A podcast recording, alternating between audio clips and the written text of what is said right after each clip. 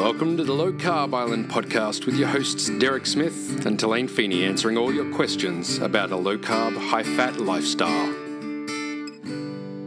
Hey there, this is episode two of the Low Carb Island podcast. I'm Telaine. And I'm Derek. Welcome back for another episode. It's so great to have you here with us again. Who would have thought we'd be back for number two? Everyone. Yeah. Amazing. Number one kind of went off. It was mind blowing. We are we are so humbled, guys, by your support. Uh, the fact that within 24 hours, the Low Carb Island podcast was the number one health podcast in Australia. Australia wide. I cannot tell you how shocked and so loved we felt from Yeah. that. And Thank you. We're looking forward to 2015. I've, I've got a feeling it's going to be an exciting year. You guys have motivated us to really kickstart, get that message out there. We're on a roll. That's it. So, not just the podcast, we've got some other things in the pipeline. We've got a book that we're starting to work on. Yes. And looking starting at- to go. Yeah, late this year, early next year, that'll hopefully be out. Mm-hmm. Uh, we're also going to be doing some community events because we love meeting you guys in yeah, real life. really realized that over the last couple of weeks how much we enjoy just meeting people, the real stories, the testimonies we've been hearing have been phenomenal. Yeah, some of the lives totally changed, not just weight loss, but healings that people have been able to get by just nourishing their body with real good foods and good fats. It's it speaks for itself. Yeah, so we're going to be running some breakfasts or brunches around Yeah. the place. Breakfast by the Bay is going to be our first Yes, we're going to start one. it with the local thing. Get our community really going. Yeah, so I'll be down there chefing up some bacon and eggs I'll be just talking. and enjoying the hollandaise. Derek and his hollandaise. Yeah, but it'll be great to meet some more of you guys in real life and, and answer some of your questions face to face. In the Ah. meantime, we still have the podcast We do, and where we will be answering listener questions every week. Yep, so end of this episode, when we finish with an interview, make sure you're hanging around. You might hear your question. That's it. We're going to get through a few of the sort of most popular or top questions each week. We're going to answer them live on the podcast. Yep, and get some real stories in there too. Yeah. So, babe, you're pregnant at the moment, as most people here will know. How is that going? It's going good. We've had a couple of little scares, nothing serious. Yeah. Um, biggest thing really over the last week's been the anxiety. So I haven't had to experience that for at least a year. That's raised its head again. Some of the things I'd love to get into more, but I just a quick rundown. I've had the lack of sleep, Yeah. the pregnancy hormones, full time study. Yep, planning the wedding. Um, so a lot of our free time has gone on to our passion and love for low Yeah. carb island, but majority of our any spare time, including sleep time, Yeah. has been making that go forward. So I've been aware of it. It's been the biggest change, I suppose, from when I've suffered it before. Being aware of it, also doing some public talking. We'll get more into that in a minute. Yeah, that'll that'll up the anxiety a little bit. Oh, just a tad. Little But the great thing is, like you said, the awareness is there, and also you're able to control it now without drugs or no medication. medications. So I made a choice two days ago to really up my fat, see if that helped at all. And I'm happy to say it has helped tremendously. Absolutely. I had about 40 grams of butter just about 10 minutes ago on some cauliflower with my dinner, just a tad of butter. Yeah. Um, yeah, so it was one of the things on the weekend. Yeah, we were down on the weekend at the Fat Revolution event that Christine Cronau and Gary Martin put on in Brisbane. Biggest role model. They're fantastic, and we got to share down there for 10 minutes, but I just enjoyed listening to Christine sharing and, and reminding us how important those saturated fats are. They, yep, it's it's been a testimony the last two days with Yeah, me. yeah. It's the anxiety has eased so much. It's also helped me be more stable and get that more sleep in. And but yeah, talking at the event, such an honor, nerve wracking. Yeah, well, that was our first opportunity for a live uh, talk. We've And done the podcast, thank but you, it's so many sitting in your people, lounge so many people coming up to us, selfie sticks. Yes, It was people everywhere, cameras. it was pretty awesome. You guys were phenomenal. So that was Saturday, and we both had a little go. But Sunday, I had a mm. music gig down at the park, so I wasn't able me. to join you. Yep. What did you get up to?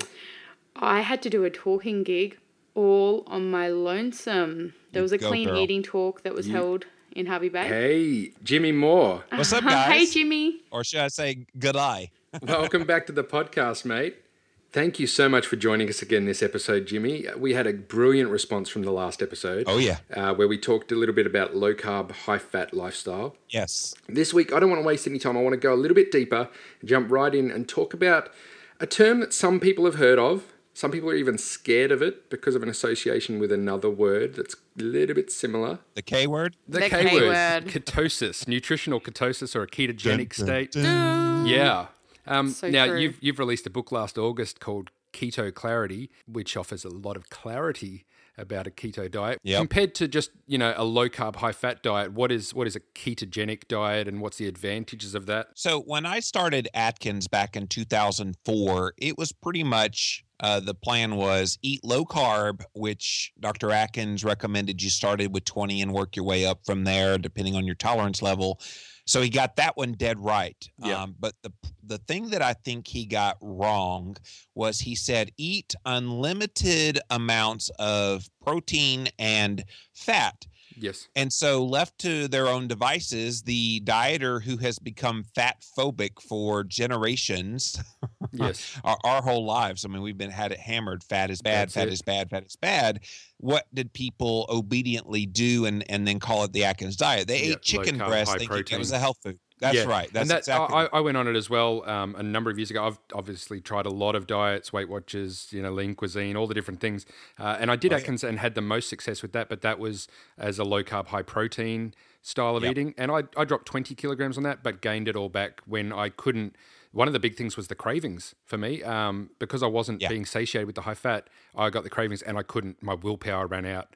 Um, which hasn't happened this year doing LCHF and living ketogenically. It's just phenomenal. and therein lies the difference. So a ketogenic diet is not a high protein diet, even though you might hear in the mainstream press, oh, that low carb, high protein diet. You know, that's one way to do a low carb diet. But if you're trying to produce ketones, you actually have to cut off any source of glucose. So I I guess as a as a primer on this whole discussion, we should probably say what ketosis is Yes. compared to what everybody else is doing. So when you're in a ketogenic state, you're actually burning fat and ketones for fuel. Mm. So most people walking around right now, probably 95 to 99% of the population is a sugar burner, a glucose burner. So they're using carbohydrates as their primary energy source. They also get some glucose from the protein they consume. So if you want to shift over to being a fat burner, burning fat and ketones for fuel, you have to cut off those sources of glucose. So Yes. glucose comes obviously from anything sugary. So sugar is the first obvious choice, but Yeah. really any carbohydrate can turn to sugar in the body. And yes, even those so-called healthy carbohydrates uh, Uh, health, from whole healthy whole grains, yeah. yeah, yeah.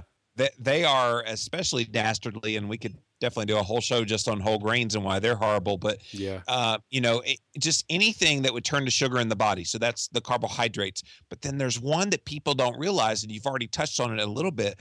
But protein in excess of what your body needs can also turn to sugar in the body. There's this long G word we talk about in keto clarity called gluconeogenesis. So when you consume protein beyond what your body can use, there's no way for the body to store protein. So guess what how it stores the excess? It gets it converted through the liver into sugar, into glucose, Yes. and then that gets in the bloodstream. Well, guess what? If you're trying to be ketogenic and you've got glucose in the bloodstream, your ketones are going to go Yeah. Yep. And you're not going to have any ketones. That's so it. that's why moderating down on the protein is so critical. Yes. And then the last element is making sure, since you're taking away carbohydrate and you're taking away some of the protein, you've got to replace those macronutrients with something. And the only something that's left is dietary fat. So it's those saturated and monounsaturated fats that we talked about earlier. Yeah, fantastic. And then the benefits of uh, living in a ketogenic state or a keto adapted state. Some of the big ones I've noticed for myself is the appetite control, the hunger Yes. control. Um, and the weight loss is just effortless with it. You know, no, you're not having to go out and exercise. Obviously, there's a benefit of exercise, but what I've told a lot of people from my experience is the weight loss came, and then the extra energy that I got made me actually become more physical. Uh, it wasn't the other way around. That's exactly right. Yeah, and unfortunately, yeah, mainstream uh, fitness and and health culture says, "Oh, you must exercise till you drop to get healthy and lose weight." Uh, Uh, no, I, I think you got it right. I think it's the other way around. Yeah. You know, because you will want to, and that was one of the things I didn't talk about during my initial story was I lost that uh, you know twelve or so kilo the first month, and I was so energetic after that first month. I had to go to the gym to get Yep. the energy out, or I was going to strangle somebody. I mean, Yeah. Yeah, that's it. I, I could just- relate a hundred percent. I was the same. I was like, I've never, I've never exercised. I actually ran on a beach. I was like, I Yeah. have no choice. I Yeah. need to sleep. Previously, like when Telaine was at her heaviest and, and most ill, we tried to go on just a 2K, just a slow walk. And Yep. um, she literally thought Had she to was go to going to die. We, hospital, would- we had to take her to the hospital. Um, And yeah, now you'll and catch me doing you'll catch her running down the beach just for fun. Just yeah, know? with the kid. It's, it's but I have no choice. I say that to people. I'm like I I am still very much opposed to exercise. It's it's my sort of dirty little secret. I do not like the thought of it. I like to be able to catch my breath easily. I'm not a fan of moving. but I have no choice. No, If my it. children want to have me not bouncing off the walls and agitated or if I want to just I have this energy that I have to use. Yeah. It's yeah. And mental clarity as well that comes with it. I mean, it's at the moment in Australia, it's 3.30 a.m. in the morning, but I think, yeah. um, you know, you're just more switched on, uh, more cognitive awareness. It's fantastic. Thank you, by the way, for uh, being up at three thirty, Tanner. oh, Oh, thank no you. problem. Gives me an excuse to have a bulletproof coffee. now, keto- ketogenic, that sounds like a fairly modern word. Is this just a new trendy diet fad like the newspapers over here would have you believe? Or are there, um, you know, historical precedents for other cultures eating like this? Yeah, you know, when I was uh, doing my research for ketogenic diets, I did a whole experiment back in 2012 on nu- nutritional ketosis. Um, you know, I was looking for, yeah, that very thing. What what is the precedence for this? Has it been used before? And absolutely. I mean, for a very long time, uh, before the advent of modern agriculture, pretty much the standard diet was pretty much a low carb diet. Yes. Um, and even if you look back at some of the primitive cultures that have used uh, diet uh, out of necessity, so I'm specifically talking about the Inuit Eskimos, for example. Yes. Um, in a an Arctic environment, can you grow any kind of vegetation of any sort? No, that's it. Uh, And no. if you do, it's very seasonal. You know, it's not Exactly. year round. Yeah. And so the only sources of nutrition that some people group in that kind of climate can deal with uh, tends to be very, very low in carbohydrates and very, very high in fat. So the Inuit Eskimos are are very famous for having seal blubber.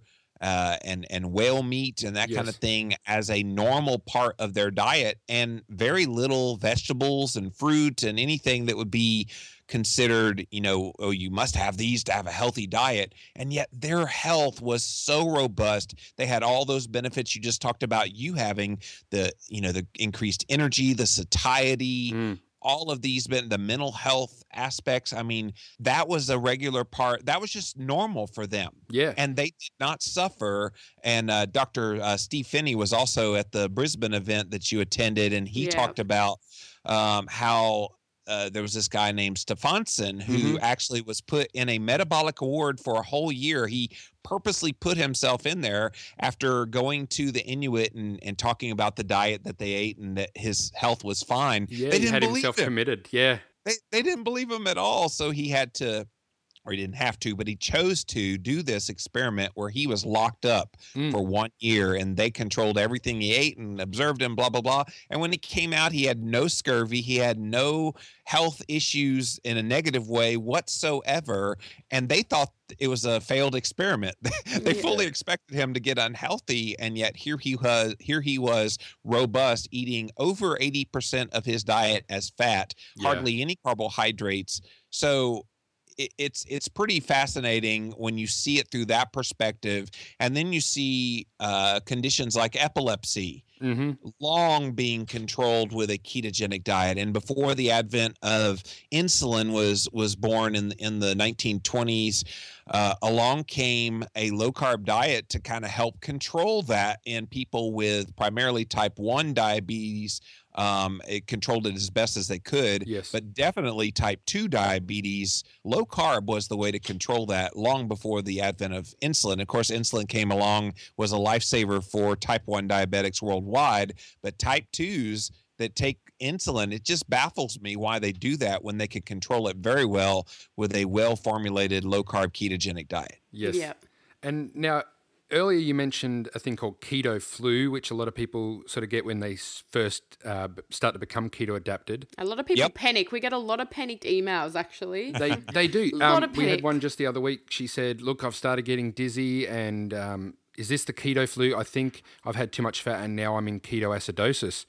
And I'm like, "Whoa, no, calm down." Can you, Jimmy? Can you explain what ketoacidosis is roughly, and and how that's not even you know on the chart for us with this Yeah, you- lifestyle? you know, I hammered this one really hard in my talk. Yeah. was- I, I get it all the time too, for uh, as you can imagine. So yeah, so diabetic ketoacidosis is a very uh, serious issue. Yeah. You definitely do not want to have that happen. Um, if you're a type 1 diabetic, that's the only person, only people in the whole world this can happen to is a type 1 diabetic. And so if they consume a high carb meal and then they don't take insulin, their body does a combination of three things. First, the blood sugar goes way up, well in excess of 240. And I wish I could translate that. I think that's 13 plus in Mhm. your numbers. Yes. And then blood ketone levels also start to rise simultaneously, extremely high to the 20 millimolar level. Now, nutritional ketosis, what we're talking about, is somewhere around one to three. Yes. So Yeah. this is extremely high levels of blood ketones over 20.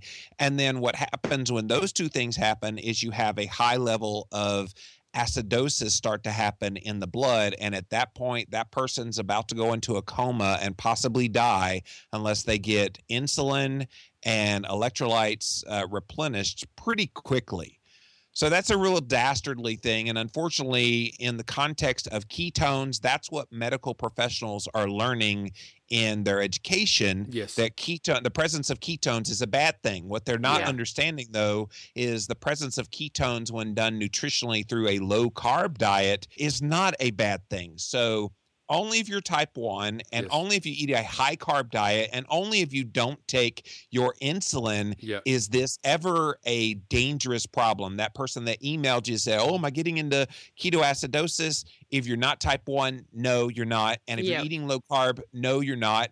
And if you are type one and you're and you're taking a right amount of insulin to cover any carbs that you are eating, no, you're not. So Yep. hopefully that Excellent. puts it to rest. Thank you so much for clearing that up, Jimmy. And then you said in there uh, between one and three millimolar of ketones is nutritional ketosis. Yeah, it, it probably starts around 0.5, but I have found personally uh, in a meticulous testing for many years now that when I'm over 1.0, I'm really feeling those effects of the ketones. So uh, that that tends to be the better level. Okay. And in Australia, um, we have access to the urine keto strips. A lot of people use those, but they're not necessarily the most accurate, I've heard you say. Yeah, unfortunately, with the urine strips, uh, the keto sticks, um, they can be very useful when you first start. Yes. Yeah. But there's this uh, incredible thing that happens as you become what we call keto adapted over a two to four week period.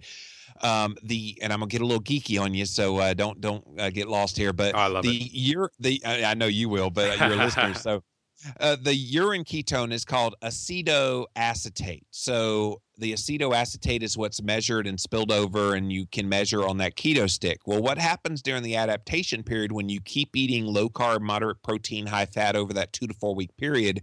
You'll probably, some people will see their urine ketones, the acetoacetate, completely disappear, and they'll fig- they'll say, "What in the world is going on here? What am I doing wrong? Something's wrong." Well, no, something is extremely right. Yeah. And what, what the right thing is, is that acetoacetate is now being converted over into the blood ketone, which is where it's being used for fuel.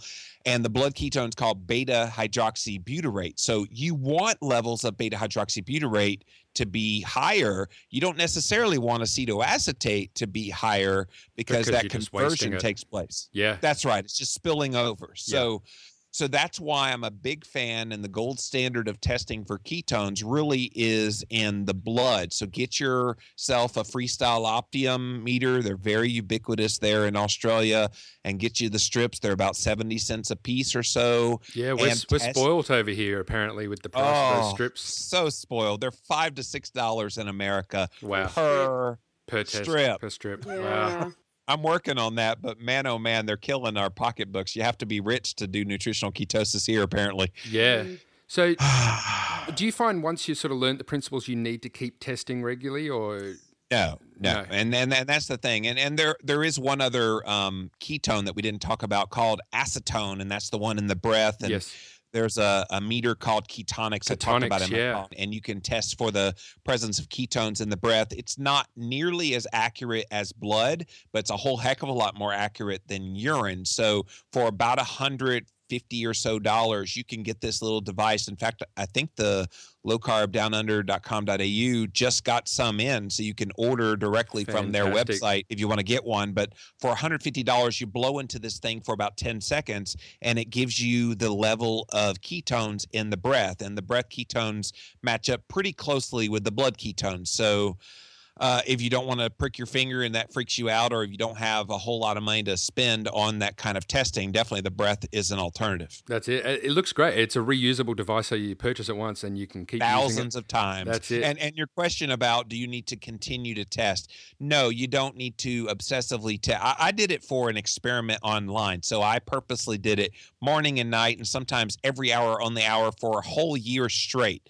Now you don't have to do that. I No. think after about maybe a month and a half, two months, I pretty much knew where I was in ketosis almost by feeling. I almost Yeah. could taste it in my mouth Mm. just how well I was doing. And plus, I know what to avoid and, and how to make it happen. So once you tweak it, make it happen, I think maybe testing maybe once a week at Yep. that point Yeah. uh, or maybe even on down the road once a month, just to kind of keep an eye on how you're doing. Or if you just kind of feel like, you know, I'm not getting the results I have been getting, maybe just sneak a peek every See once in a while at. and see how you do. And of course, testing with the breath ketones, you could test every day and definitely keep a keen eye on it. It's kind of like weighing yourself. You don't want to necessarily do it every day, but you want to keep an eye on it. Yeah. With the keto flu, Jimmy, uh, are there, you got any tips there? Um, how people can help sort of Yeah. manage those symptoms? actually what it is it's not a flu but it is uh, electrolyte imbalance so Right.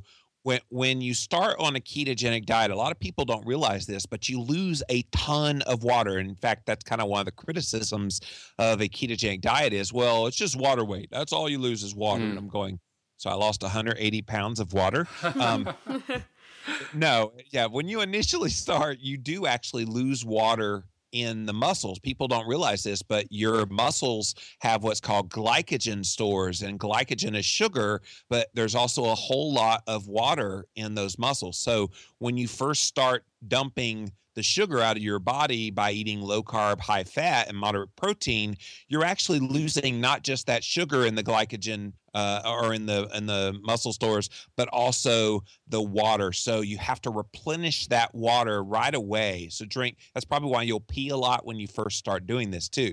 Yes. And then you want to replenish also salt. To, so I'm a big fan of people taking some bone broth and mixing it with a lot of sea salt Yeah. and drinking that. It's re- it's really nourishing anyway to do that, but it replenishes those salt stores. And then the last two elements of uh, getting keto flu under control is potassium Yes. and magnesium. So potassium, you guys can get it real easy uh, just by eating an avocado. There's twice as much potassium in one avocado as there is in one banana. So everybody thinks bananas wow. for potassium, but get your potassium from avocados and you're good to go. And then supplement with magnesium, and you should ward off all of those horrible, horrible things that I had to deal with in 2004 that I wish I knew about. Yeah. Yeah. No, that's I did. that's some great information. The magnesium helps. I had to, yeah, once I introduced magnesium, it made a huge difference to all that stuff for me. and not necessarily overindulging on water. You know, um, that was one of the things they said at Low Carb Down Under. Uh, drink when you're thirsty, but you know Yes. you don't need to be drinking gallons and gallons. It'll actually dilute the amount of sodium in your body if you're doing that. Is that right? Have I got that right? It'll it'll do that, and it also might even impact your ketone levels for, for the same reason. It'll kind of dilute the amount of water, makes uh, more water in the blood, so therefore whatever ketones are in there gets diluted. So yeah, so yeah, definitely one of the mantras of my co-author, and we hadn't talked about him yet, but his name is Dr. Eric Westman. He's a world-renowned researcher and practitioner at Duke University in North Carolina, and and he has this uh, sign on his wall. I've actually been in his patient rooms, and it says it's really profound: "Eat when hungry, yes. Drink when thirsty." That's it. Yeah, it's, it's a revelation, isn't it? what a revelation. I mean, it's such a simple notion, but our bodies are good at telling us once once they're in a healthy state, they're good at telling us what they're after. Yeah, you know, food wise, uh, nourishment wise. And uh, yeah, just listening to your body when you're hungry, getting out of that whole concept that you've got to eat at specific meal times and you've got to snack. Uh, one of the questions I get asked a lot from people who are just starting out is, "Can you give me a sample of your weekly meal plan? Breakfast, lunch, dinner, snacks?" Oh. I'm like, to be honest, you know, I don't eat as often as a lot of people do. Um, intermittent fasting is something that's really beneficial, but for me, it just happened uh, naturally, organically, Naturally. because right. you're satisfied. Your body's got the fuel, it's got the nutrition, and you don't even think, "Oh, what's my next meal?" You know? yeah, I think that was the biggest shock. You know, we have so grown accustomed to breakfast, snack, lunch, snack, dinner, snack, midnight snack. And in, in fact, here in America, there's a popular chain of restaurants called Taco Bell, Mhm. and they actually promoted on their commercials the midnight snack as the fourth meal. Oh wow. Now- I eat maybe one or two meals a day now. Yeah. And so the idea of a fourth meal plus all those snacks, the reason they have to push all of these snacking in between, dietitians do this, snacking in between meals is you're friggin' hungry because you're stoking that flame. Yeah. When you become a fat burner, as you've stated so eloquently, you don't have to eat as often and you feel extremely satisfied between meals. Yeah. One of the analogies I heard um, with our bodies being like a hybrid engine is that you can have a fire running on like logs or you can have a fire running on twigs and kindling. And when you're Yep. throwing on little twigs and kindling, it might flare up well, but it's going to burn out quick. And that's sort of like how carbs work in our body. Whereas right. fat is like putting a log on the fire and you'll just get a good, steady flow of energy throughout the day. That's a Nora Gedgaudas thing. She really is fond of using that analogy, and I love that. Hey, Jimmy, that's another episode's already gotten away from us, but thank Cool. you so much for joining us today. Before we say bye, can you let everyone at home know where they can get a hold of your books, Cholesterol Clarity, and especially Keto Clarity? Yep. In Kindle form, it's on Amazon Australia. Um, it's been rocking the top of the nutrition charts there, but you can get it from anywhere. I know the lowcarbdownunder.com.au also was bringing in more copies of uh, the hardback copy of Keto Clarity.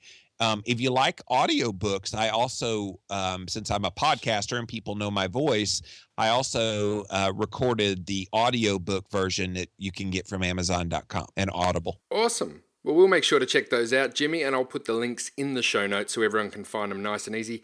Thank you so much for your time today, mate. Thank you, Jimmy. What a brilliant episode. Just recapping, today we talked about ketosis. That's when we're burning fat and we're burning ketones for fuel instead of Sugar. That's right. Get rid of that dastardly sugar, and our bodies function so much better. We're going to lose the weight. We're going to have so much more energy, and so many things are just going to heal naturally. Things that you don't even know are wrong with you until you start eating this way. And you, hey, I've got rid of the heartburn. I've got rid of the eczema. It's just phenomenal. It this way of eating. And how do we stay in a ketogenic state? So we cut off the sources of glucose. Yep, which is sugar and wheat and high fructose fruits. Even excess protein Yep, that can lead to more. can turn into yep. glucose in the blood if we have too much there.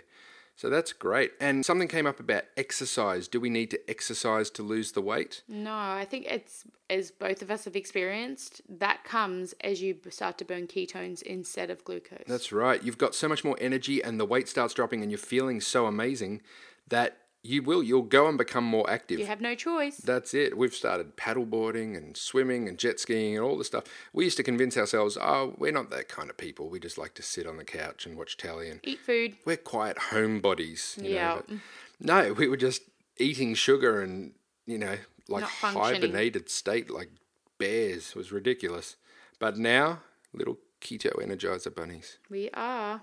Anyway, I've gone off track there, but we talked about keto flu. Yep. in Just this episode. quick points that will help you with that. So keeping your water up. Yes. Replenishing with the salt. So Yep. bone broth is a great source. Yep, Himalayan, Himalayan sea salt. salt, yep. Potassium, uh, that's from our avocados, actually has double than bananas, we learned. Yeah. And supplement with magnesium, which is a huge tool I use for myself. Brilliant. And so that's very important as well when you're starting off in this way of eating, uh, because, like Jimmy said, you will lose some of that water there um, along with the glycogen. So that's brilliant. Well, we've got time for three listener questions, I think. The first listener question comes from Lisa, and Lisa says, How do you stop overeating and getting fatter on this diet? Uh, by eating fat. Yeah. So eating Doesn't that blow your mind? Get you fat. No, eating fat will not get you fat. Your body will not take the fat you're eating and store it as fat. It just won't happen. No, it won't. Um, one of the examples I actually used on the weekend at Christine's Fat Revolution. Have you ever um, had too much coconut oil? And if you do, you'll have heard of a thing we like to call it disaster pants.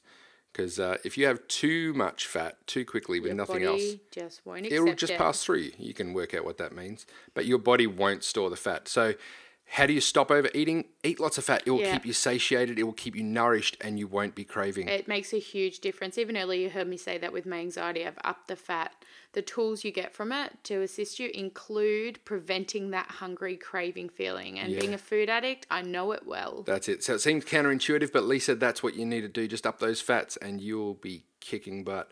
Now, Marta asks, How do you deal with relatives who mock the way you eat every time you have a meal together? Let yourself be the answer.